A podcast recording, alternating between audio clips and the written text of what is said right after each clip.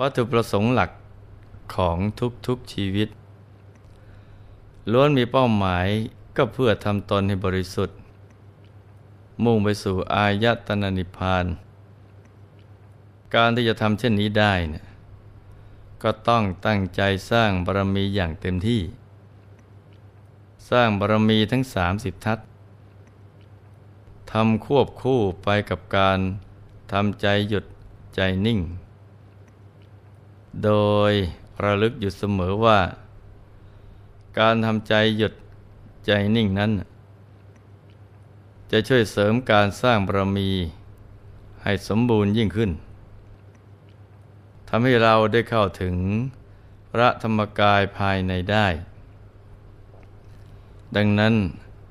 การปฏิบัติธรรมทำใจหยุดใจนิ่ง จึงเป็นสิ่งที่นักสร้างบารมีทั้งหลาย ละเลยหรือทอดทิ้งไม่ได้เลย ต้องตระหนักถึงความสำคัญ เช่นเดียวกับลมหายใจที่ขาดหายไม่ได้ แล้วก็ปฏิบัติให้ได้ทุกๆวัน จะสมปรารถนาอย่างแน่นอนนะจ๊ะ มีวาระพระบาลี ที่ตรัสไว้ในทีคณิกกาย มหาวัคว่า ดูก่อนภิกษุทั้งหลายทำเหล่าใด ที่เราแสดงแล้วเพื่อความรู้ยิ่ง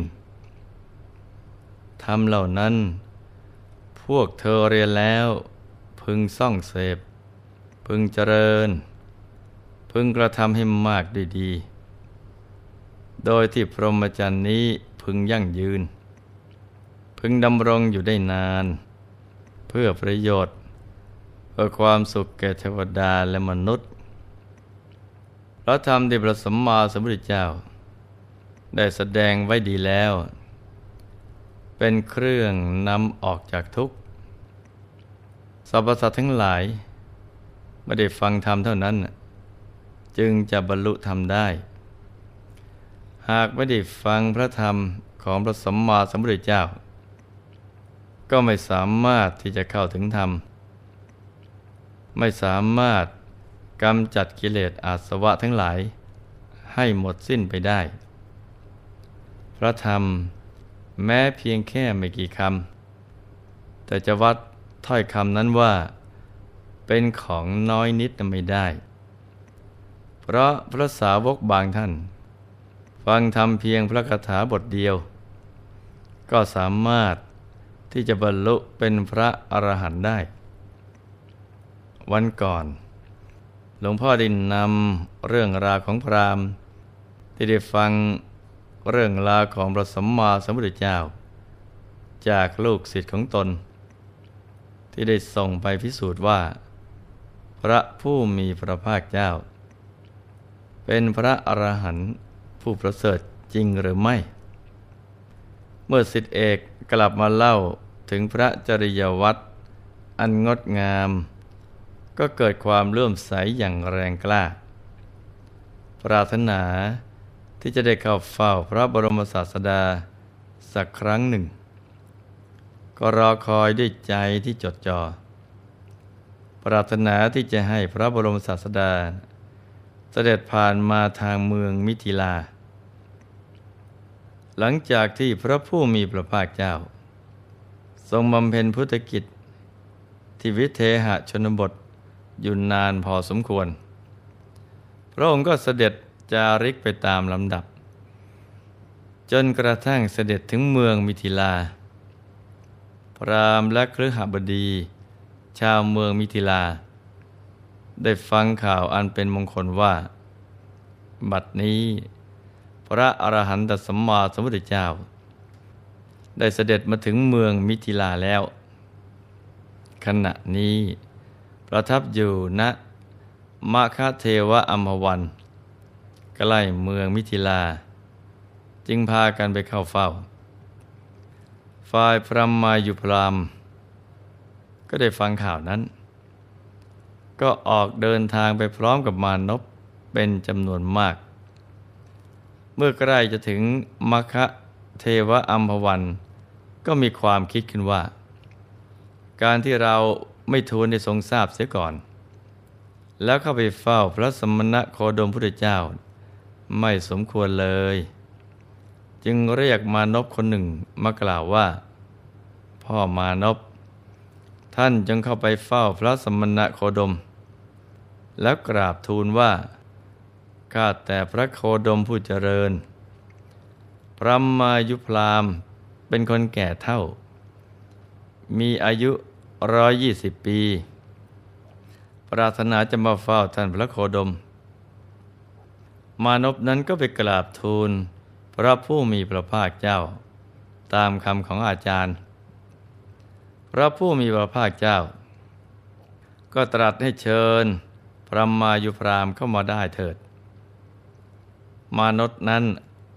จึงก็ไปบอกอาจารย์ พระมายุพราม จึงเข้าไปเฝ้าพระผู้มีพระภาคเจ้า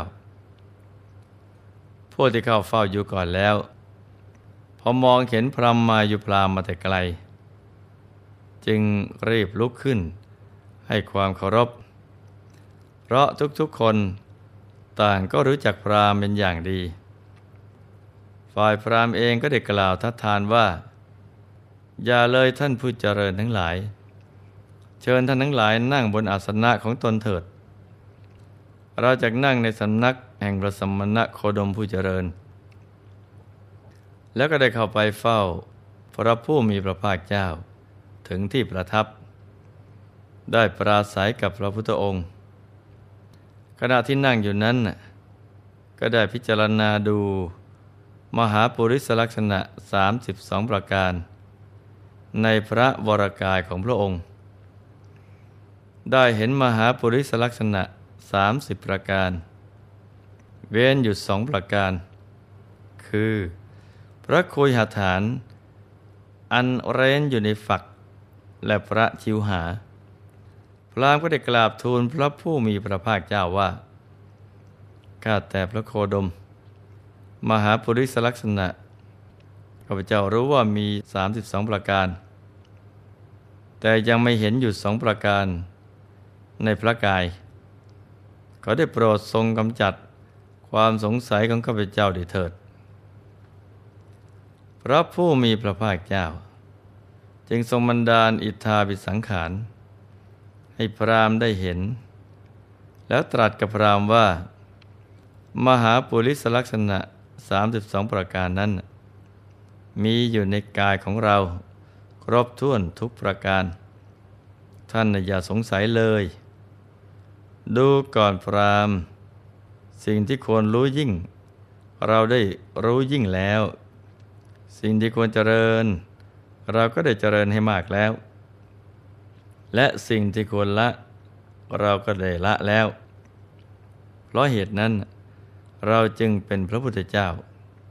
ผู้ตรัสรู้แล้วเองโดยชอบ เชิญท่านถามปัญหาที่ต้องการเถิด พอพรามได้ยินหนึ่งนั้นก็คิดว่า พระสมณโคดมให้โอกาสในการถามปัญหาแล้ว เราจะพึงทูลถามประโยชน์ในปัจจุบัน หรือประโยชน์ในสัมปรายภพดีหนอ ก็มีความคิดว่า เรารู้แต่ประโยชน์ในปัจจุบัน คนอื่นๆ ก็ถามเราถึงประโยชน์ในปัจจุบัน อย่างไรเสีย เราพึงทูลถามประโยชน์ในสัมปรายภพ กับพระสมณะโคดมเถิด จึงทูลถามพระผู้มีพระภาคเจ้าว่า ข้าแต่พระองค์ผู้เจริญ บุคคลเช่นไรชื่อว่าเป็นพรามบุคคลเช่นไรชื่อว่าเป็นผู้จบเวท บุคคลเช่นไรชื่อว่าเป็นผู้มีวิชาสาม บัณฑิตกล่าวบุคคลเช่นไรว่า เป็นผู้มีความสวัสดี อย่างไรชื่อว่าเป็นพระอรหันต์อย่างไรชื่อว่ามีคุณครบถ้วน อย่างไรชื่อว่าเป็นมุนี และบัณฑิตกล่าวบุคคลเช่นไรว่าเป็นพุทธะพระผู้มีพระภาคเจ้า ได้ตรัสตอบพรามว่า ผู้ใดได้บรรลุวิชาสามเป็นผู้จบเวท เป็นผู้มีความสวัสดี เพราะเห็นแจ้งนิพพาน สวรรค์และอบาย บรรลุถึงความสิ้นชาติ ผู้นั้นชื่อว่าเป็นพรามเป็นพระอรหันต์เป็นมุนีผู้รู้ยิ่งถึงที่สุด มุนีนั้นย่อมรู้จิตอันบริสุทธิ์อันพ้นแล้ว จากราคะทั้งหลายโดยประการทั้งปวง เป็นผู้ละชาติและมรณะได้แล้ว ชื่อว่ามีคุณครบถ้วนแห่งพรหมจรรย์ได้ถึงฝั่งแห่งธรรมทั้งปวง บัณฑิตกล่าวบุคคลผู้เป็นฉะนั้นว่าเป็นพุทธะ เมื่อพระผู้มีพระภาคเจ้าตรัสจบรัมมายุพรามก็ลุกขึ้นจากอาสนะห่มผ้าเฉวียงบ่าข้างหนึ่ง ซบศีรษะ ลงแทบพระยุคลบาทของพระผู้มีพระภาคเจ้า จูพระยุคลบาท นวดพระบาทด้วยฝ่ามือ และประกาศชื่อของตน บริษัทที่เห็นเหตุการณ์พากันอัศจรรย์ใจว่า พระสมณะนี้เนะ่ยเป็นผู้มีอนุภาพมากจริงหนอ ระมายุพรามเป็นผู้มีชื่อเสียง ยังทำความเคารพนบนอบอย่างยิ่งเห็นป่านนี้ พระผู้มีพระภาคเจ้า ได้ตรัสอนุปุพิกถาแก่พรามในที่สุดพรามก็ได้บรรลุธรรม เป็นพระอนาคามีบุคคล พรามได้มีดวงตาเห็นธรรม ปราศจากความเคลือบแคลงสงสัย ในพระพุทธองค์แล้ว ก็ประกาศตนเป็นอุบาสก พูดถึงสรณะจนตลอดชีวิต แล้วก็ได้อาราธนา พระบรมศาสดาไปยังเรือนของตนในวันรุ่งขึ้น พระผู้มีพระภาคเจ้าทรงรับอาราธนาพรามปีติดีใจ รีบกลับไปยังเรือน ได้สั่งให้ตกแต่งขาธนียะโภชนียาหาร อย่างประณีตทั้งคืน พอรุ่งขึ้น ก็ให้คนไปกราบทูลอาราธนา พระผู้มีพระภาคเจ้า พรามได้อังคาดภิกษุสงฆ์มีพระพุทธเจ้าเป็นประมุขด้วยมือของตนเองตลอดเจ็ดวัน เมื่อเสร็จศาสนากิจ พระผู้มีพระภาคเจ้า ก็เสด็จหลีกไป พระผู้มีพระภาคเจ้า เสด็จหลีกไปไม่นาน พรามก็ได้ทำการละไปสู่พรหมโลก ภิกษุเป็นอันมาก ได้พากันเข้าไปเฝ้า พระผู้มีพระภาคเจ้าถึงที่ประทับ ได้ทูลถามถึงกติของพรามพระผู้มีพระภาคเจ้าตรัสตอบว่า ภิกษุทั้งหลาย พรามมายุพรามเป็นบัณฑิต ได้บรรลุธรรม เป็นพระอนาคามี อีกเพียงชาติเดียวก็จากปรินิพาน ไม่กลับมาเกิดอีก